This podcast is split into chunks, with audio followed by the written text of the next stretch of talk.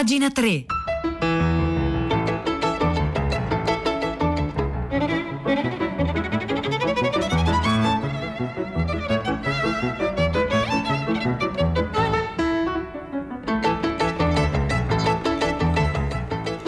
Le 9, 1 minuto e 20 secondi in questo istante. Buongiorno a tutti. Oggi è venerdì 13 agosto 2021. Bentornati a pagina 3, la cultura nei giornali, nel web e nelle riviste da Silvia Bencivelli che anche oggi è a questo microfono.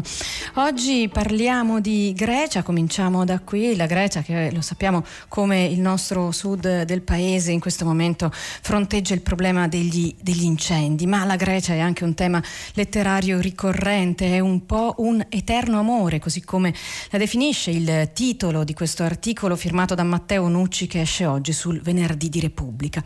E allora Grecia Eterno Amore è un viaggio sulle orme del, dello scrittore inglese Patrick Lee Fermor, che Matteo Nucci comincia dalla città di Cardamili.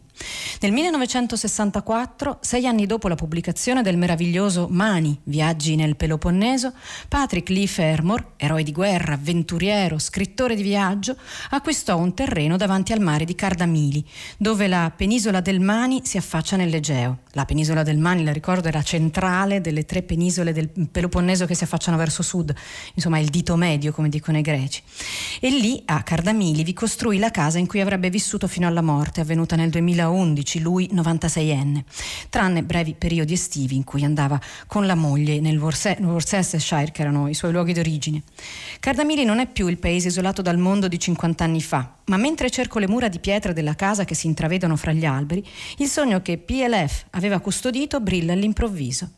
La biblioteca dove Paddy, come era chiamato da tutti, lavorava con i, i, ai suoi libri, i saloni dove con la moglie organizzava meravigliose cene, le vetrate aperte sul mare e in generale il progetto della casa studiato su Vitruvio e sull'esperienza acquisita nei mille viaggi per la Grecia. Anni e anni che sogno di vedere tutto questo, scrive Nucci, ma anche stavolta sono costretto a rimandare. Donata al Museo Benacchi perché gli studiosi possano trascorrere qui i periodi di ricerca, Casa Fermor infatti è chiusa per via del Covid. Intorno chi c'è? C'è gente che non ne sa niente, turisti che passano ignari, motorini e macchine che si affollano nel vialetto che scende verso la spiaggia. A me viene da pensare, prosegue Nucci, che anche qui stiano vincendo gli elleni, per dirla sconsolatamente con le parole di Paddi. Stanno vincendo gli elleni e non i romaici.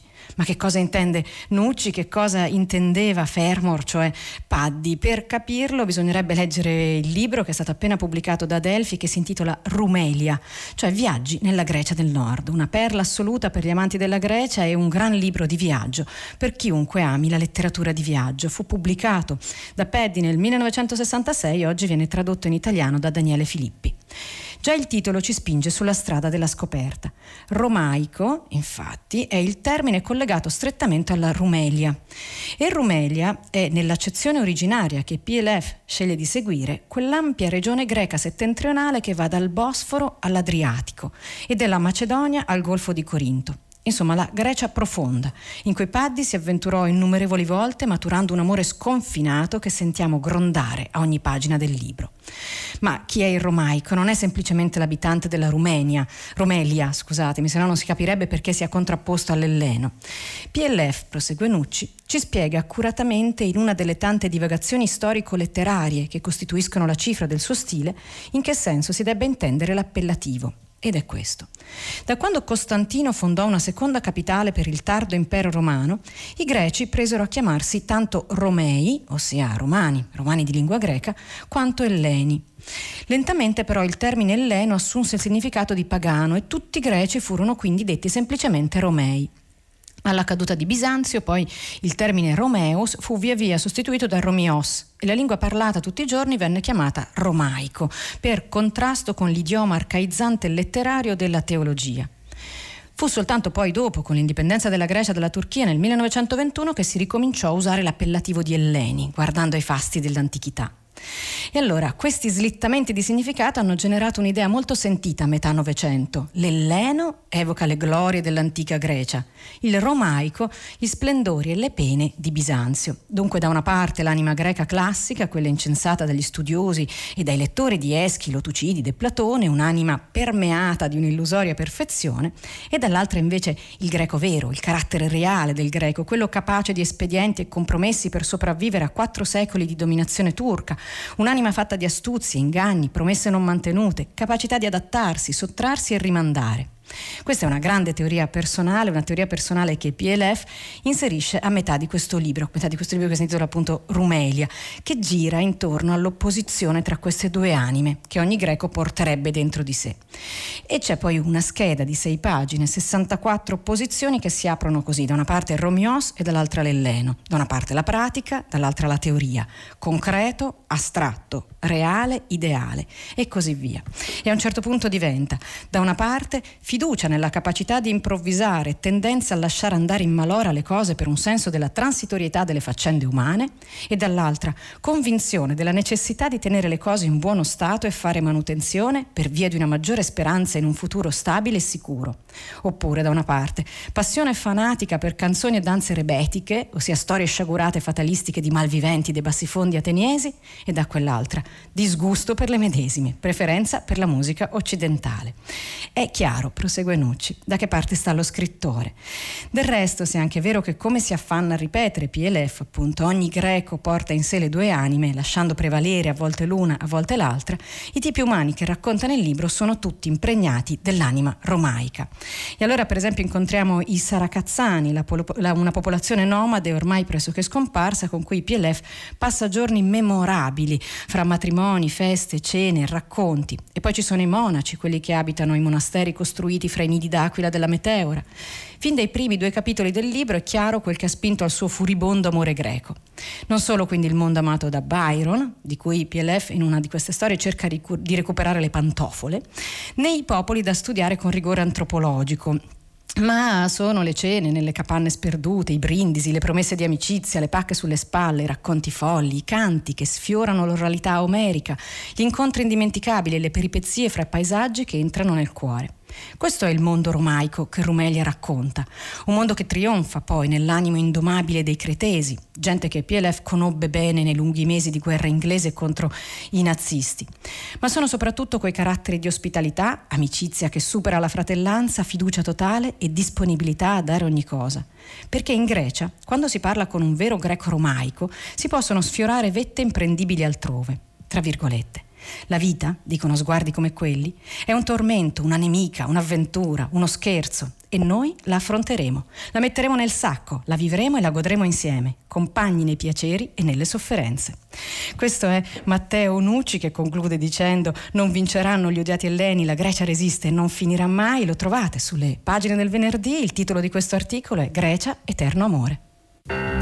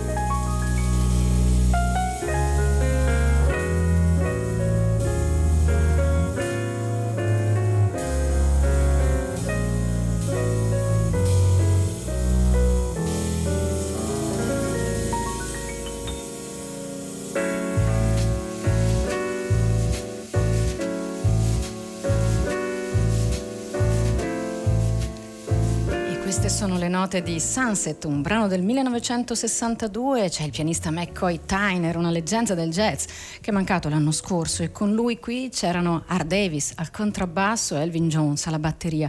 Il brano viene dall'album Inception ed è Sunset, il brano con cui oggi io do il buongiorno e il benvenuto a Rosa Polacco. Ciao Silvia, buongiorno. E noi ci spostiamo in Afghanistan dopo la caduta di Herat, eh, quella di Ghazni, ora si aspetta la sorte di Kabul, la sconfitta del governo di Ashraf Ghani per mano dei talebani. Mette fine a vent'anni di presenza militare americana ma anche ma anche italiana, lo sappiamo, ce ne andiamo, anzi ce ne siamo già andati, questi sono gli effetti di questo capitolo che l'America ha deciso di chiudere, allora ci chiediamo, ci chiedono gli ascoltatori che conseguenze avrà questa decisione, le stiamo già osservando anche sugli equilibri geopolitici e soprattutto come sarà l'Afghanistan di domani. Di questo parliamo alle 10, a tutta la città ne parla. Grazie, grazie Rosa. Allora buon lavoro a te e a tutta la redazione. Io ricordo agli ascoltatori che possono comunicare con noi durante la diretta, durante i nostri programmi, grazie al numero 335 5634 296. Noi qui a pagina 3 continuiamo a raccontare storie, a parlare di storia e anche di storie insolite. C'è Internazionale che oggi traduce dalla rivista inglese New Scientist un'insolita storia del marciapiede. Il titolo dell'articolo è Attento a dove metti i piedi e a scrivere scriverlo è Anthony King. Allora, questa storia ovviamente comincia ai tempi dei Romani, arriva fino a oggi e a un certo punto racconta che sono trascorsi più di duemila anni da quando i Romani hanno posato il primo pavimentum, il termine da cui abbiamo tratto il termine inglese pavement, cioè appunto marciapiede. Da allora in pochi hanno messo in discussione il fatto che i marciapiedi su cui camminiamo siano estensioni della superficie stradale, che sono invece realizzati con materiali le cui proprietà riflettono i, bis- i bisogni dei veicoli, i veicoli veicoli che prima erano trainati a cavallo e oggi sono i veicoli a motore e non quelli dei pedoni. Oggi ci sono alcuni scienziati che stanno per cambiare le cose e questo cambiamento arriva dopo 2300 anni. I romani erano ingegneri meticolosi, scrive Anthony King, famosi per il loro modo di costruire le strade e facevano appunto questi pavimentum che cominciavano con un metro di profondità, avevano più strati e questi sono stati il culmine della tecnologia fino al XVIII secolo. Solo nel XIX secolo gli ingegneri hanno cominciato a fare qualcosa di diverso. Nel 1820 fu un ingegnere inglese che eh, cominciò a coprire le strade di Londra con lastre di granito, ma queste facevano un gran rumore, perciò presero piede le strade di legno. E allora a Londra, a, negli Stati Uniti, a Minneapolis, in molte città eh, del, degli inizi del XX secolo c'erano strade di legno. Per esempio Lower Manhattan aveva tutta una rete di strade di legno e questo era importante soprattutto perché intorno c'erano le banche bisognava avere silenzio.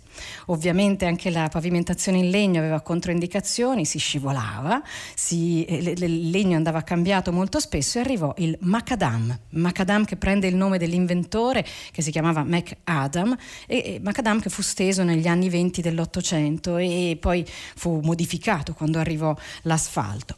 Questa storia appunto continua, prosegue, nel XX secolo fu tutto asfalto e negli anni 90 dell'Ottocento quando arrivarono le biciclette, anche i poveri pedoni furono costretti ad adattarsi. Poi figuriamoci con l'asfalto per le automobili. Questa storia prosegue, arriva fino a oggi, fino alla storia delle ricerche per cambiare il modo in cui appoggiamo i piedi, perché noi compiamo circa 200 milioni di passi nell'arco della nostra vita e molti di questi passi li facciamo in città. La trovate sulla rivista online internazionale, si intitola Attento a dove metti i piedi. La trovate linkata anche alla nostra pagina web in cui raccogliamo gli articoli di cui parliamo durante la diretta e molti altri che vi suggeriamo di leggere all'indirizzo www.pagina3.rai.it.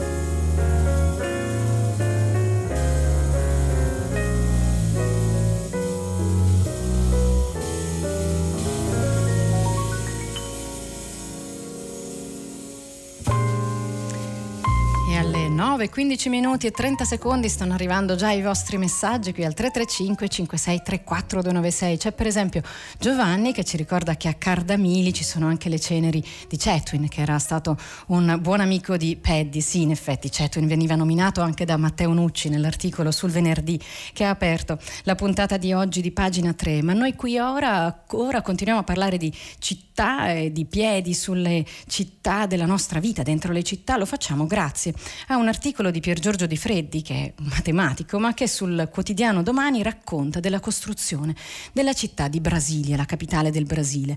Una storia lunga e particolare che ha due protagonisti soprattutto, ma che comincia nel 1822. 1822 il Brasile dichiara l'indipendenza dal Portogallo, diventa un vasto impero multietnico e ha come capitale Rio de Janeiro. Nel 1823 José Bonifacio, uno dei padri della nuova nazione, propone la costruzione di una nuova capitale che si dovrà chiamare Brasilia e che dovrà essere situata in posizione centrale nel paese. Ma il piano rimase lettera morta perché il re Pedro I dissolse l'assemblea, l'assemblea e fece arrestare Bonifacio. Nel 1892 si ritorna su quest'idea, si ritorna con quest'idea grazie alla nuova Costituzione repubblicana e federalista che eh, ripropone eh, l'idea di costruire una nuova capitale. Viene istituita una commissione esplorativa dell'altopiano centrale del, Basi- del Brasile che viene presieduta dall'astronomo belga Louis Kruls che era stato scopritore di una grande cometa nel 1882. Kruls, dopo un accurato studio dell'altopiano centrale, che all'epoca era ancora molto inesplorato, individua con la sua commissione un'area di 14.400 km quadrati che viene chiamata quadrilatero Kruls. Era il 1893, per 50 anni tutto quello che fu fatto fu piantare una pietra simbolica, posare una pietra simbolica. 1946 la commissione di studio si riaprì, riprese in mano la questione, di nuovo non se ne fece niente e arriviamo al 1955. 1955 i lavori della commissione arrivano a conclusione, bene il risultato è il quadrilatero Kruls, lo stesso di 60 anni prima. Finalmente nel 1956 accelerazione, il Presidente della Repubblica è Juscelino Kubitschek, ma facciamo un passo indietro di nuovo. Il nuovo presidente, scrive Pier Giorgio Di Freddi qui su Domani, era un medico trascinato a forza nella carriera politica e diventato nel 1940 sindaco di Belo Horizonte, capitale del popoloso e ricco stato minerario del Minas Gerais. All'epoca, volendo costruire un nuovo quartiere della città intorno a un recente lago artificiale, ne aveva affidato la progettazione a un giovane architetto, Oscar Niemeyer, che aveva 33 anni ed era il suo primo lavoro autonomo. Questo quartiere fu costruito ribellandosi, scrisse l'architetto, alla dittatura dell'angolo retto instaurata dalle Corbusier. Ci fu poi una chiesa dentro questo quartiere, la chiesa di San Francesco d'Assisi, che sollevò così tante critiche che eh, si pensò addirittura di demolirla perché il vescovo la considerava inadatta al culto, tanto era fantasiosa. Ma nel 1955, appunto, Kubitschek vinse le elezioni presidenziali. Il 31 gennaio del 1956 giurò e il 18 aprile mandò al congresso una proposta di legge per la costruzione di Brasilia. C'eravamo finalmente arrivati. Il 19 settembre il congresso istituì la compagnia Novo Cap per la costruzione della nuova capitale e nominò Niemeyer architetto in capo. Il piano di Niemeyer assomigliava per caso, per volontà, a un aeroplano, a un uccello, riproduceva la struttura carde decumano delle città romane, ma con un asse rettilineo e l'altro curvilineo, a forma appunto di ali. Niemeyer aveva pieni poteri in campo architettonico e iniziò a sbizzarrirsi. Inaugurò un palazzo, il Palazzo dell'Aurora, sede della Presidenza della Repubblica, che sbalordì per l'innovativa colonnata sospesa campane paraboliche in cemento armato, che fu definito dal Ministro della Cultura francese il più importante elemento architettonico dal tempo delle colonne greche.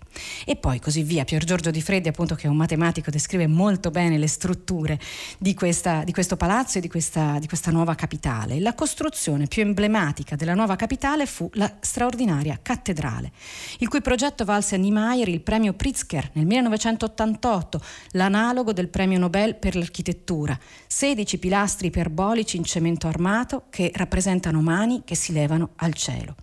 Brasilia venne, venne inaugurata nel 1960 verso la fine del mandato di Kubitschek, che però non si ripresentò alle elezioni perché in cinque anni aveva triplicato il debito pubblico e portato l'inflazione al 43%. Come finiscono i protagonisti di questa storia? Kubitschek in un incidente d'auto e il secondo che progettò un memoriale in suo onore continuò a lavorare, fece straordinari edifici in tutta l'America Latina e non soltanto e morì nel 2012 a 104 anni. Si era risposato a 98, conclude Pier Giorgio Di Freddi, dichiarando semiserio a un giornalista di averlo fatto, cioè di essersi risposato per motivi sessuali. Questo articolo racconta la costruzione della capitale del Brasile, Brasilia, lo trovate sul quotidiano domani. Lo firma il matematico Pier Giorgio Di Freddi e si intitola Ci vuole un architetto per costruire una capitale.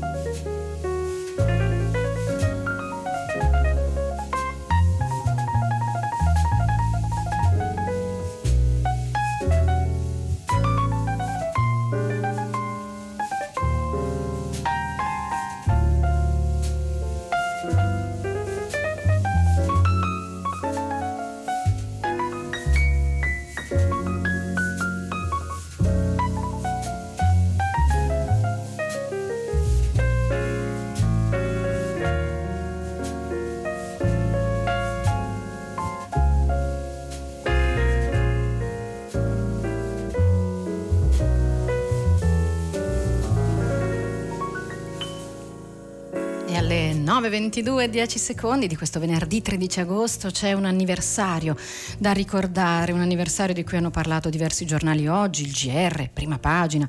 60 anni fa la città di Berlino si risvegliò divisa in due da un muro, o meglio dai primi abbozzi di quello che fu poi il muro, filo spinato e cemento a dividerla in due. Ne parla Tonia Mastrobuoni sul quotidiano La Repubblica con un articolo che si intitola Il primo ricordo politico di Angela Merkel. Tutto cominciò e tutto finì con una bugia. Nell'estate del 1961, quando le voci sulle intenzioni della Germania Est di frenare l'emorragia di esuli con un gigantesco muro lungo la frontiera diventarono assordanti, Walter Ulbricht, che è stato il primo capo di Stato della DDR, eh, dichiarò eh, nessuno ha intenzione di costruire un muro. La storia della DDR iniziò così, con la più grande bugia del secolo, prosegue Tonia Mastrobuoni qui su Repubblica, per i tedeschi delle due Germanie, separati dal 13 agosto di 60 anni fa per quasi 30 anni da una striscia della morte. Un'area di muri, filo spinato, mine antiuomo, cavalli di Frisia, presidiata dai famigerati Vopos, che era un'abbreviazione di Volkspolizei, insomma la polizia che aveva l'ordine di sparare a vista. Nella primavera del 1989, quando il successore di Ulbricht, Enrico Necker, proclamò, proclamò che il muro ci sarà ancora tra cento anni, anche quella fu una bugia e anche quella bugia fu smentita. Il 9 novembre del 1989, infatti, il muro franò sotto i colpi della rivoluzione pacifica, l'unica rivoluzione che i tedeschi si siano mai concessi, e la DDR implose. Al 13 agosto del 1961 risale anche il primo ricordo politico di Angela Merkel. La futura cancelliera aveva appena compiuto sette anni. Il giorno che il muro fu eretto, sua madre Herlind pianse ininterrottamente. Veniva da Amburgo, la mamma, era cresciuta nella Germania Ovest, si era trasferita nella DDR con la piccola Angela ancora in fasce per seguire il marito, cioè il pastore Kasner. Ricordiamo che il cognome da nubile di Angela Merkel è appunto Kasner. Quasi tre decenni dopo, quando il muro cadde, Angela Merkel era già in ascolto. Non si era mai ribellata apertamente al regime, ma nei mesi caldi della rivoluzione aveva messo timidamente il naso in qualche movimento di opposizione. E quando la cortina di ferro si disintegrò, la giovane scienziata, cresciuta nel Brandeburgo, si lanciò nella più straordinaria carriera politica della Germania riunificata. Ma ogni volta che si parla di barriere alle frontiere, di tetti ai profughi, ogni volta che in Europa torna lo spettro dei muri, Merkel ricorda quella ferita, quell'anelito verso la libertà che l'ha angustiata nei primi 35 anni della sua vita e che fonda ancora oggi la sua azione, azione politica. Questo articolo di Tonia Mastorboni racconta appunto che cosa è stato il muro per la Germania, accompagna due pagine eh, di Ezio Mauro qui sulle pagine culturali di Repubblica e si conclude con un richiamo a Christa Wolf, al libro più famoso di Christa Wolf che fu pubblicato nel 1963 nella Germania dell'Est. Il muro spezzò famiglie, spezzò cuori per 28 lunghi anni. Il cielo almeno non possono dividerlo, dice Manfred alla sua amata Rita nel più celebre romanzo di Christa Wolf, da cui prende anche questa frase, da cui il titolo mm, il cui titolo viene da questa frase che andiamo a leggere, sì invece, gli risponde lei, il cielo è sempre il primo a essere diviso. Questo articolo lo trovate su Repubblica, lo firma Tonia Mastrobuoni e si intitola Il primo ricordo politico di Angela Merkel.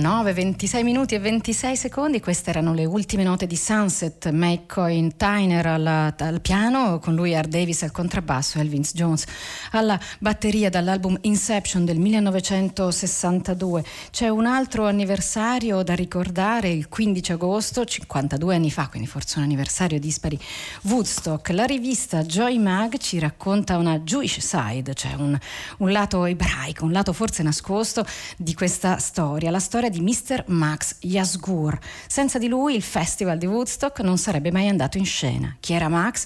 Max discendeva da una famiglia di ebrei russi, era il proprietario di un'immensa area situata di fronte alla sua fattoria a Bethel, nello stato di New York. Fu lui a rendere possibile il festival quando nel 1969 gli organizzatori erano in un vicolo cieco. Nessuno gli voleva dare uno spazio. Yasgur era repubblicano, era un conservatore e disse sì per 50.000 dollari. Lo fece per soldi ovviamente, ma anche perché se quello hippie non era il suo mondo, lui si sentiva in dovere di difendere la libertà di espressione. Poi non sopportava l'ostilità del, del, vicinato che cominciava a appendere cartelli e criticarlo di commenti anche pubblici. E la sua risposta fu io non apprezzo lo stile di vita hippie, ma decine di migliaia di americani in uniforme hanno dato la vita in guerra perché questi ragazzi avessero la libertà di fare esattamente quello che stanno facendo.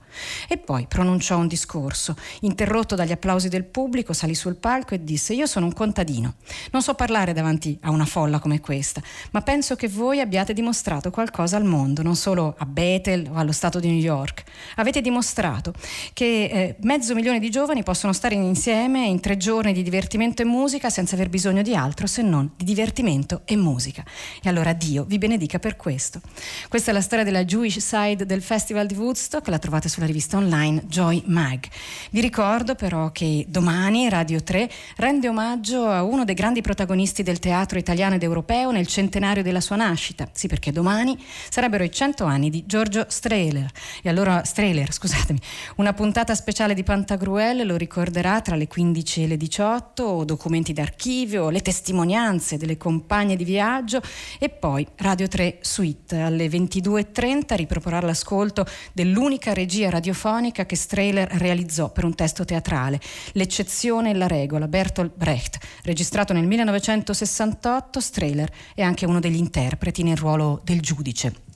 Con questo finisce la puntata di oggi di pagina 3. Io vi saluto insieme al tecnico Simone D'Arrigo, Marzia Coronati in redazione, Cristiana Castellotti, che oggi è stata anche in regia, Maria Chiara Beranec alla cura del programma. Silvia Bencivelli vi saluta, vi ringrazia per l'ascolto, vi auguro un buon Ferragosto e un buon proseguimento d'estate. Vi ricorda che l'appuntamento con pagina 3 è per lunedì alle 9 con Marzia Coronati, sempre qui su Radio 3.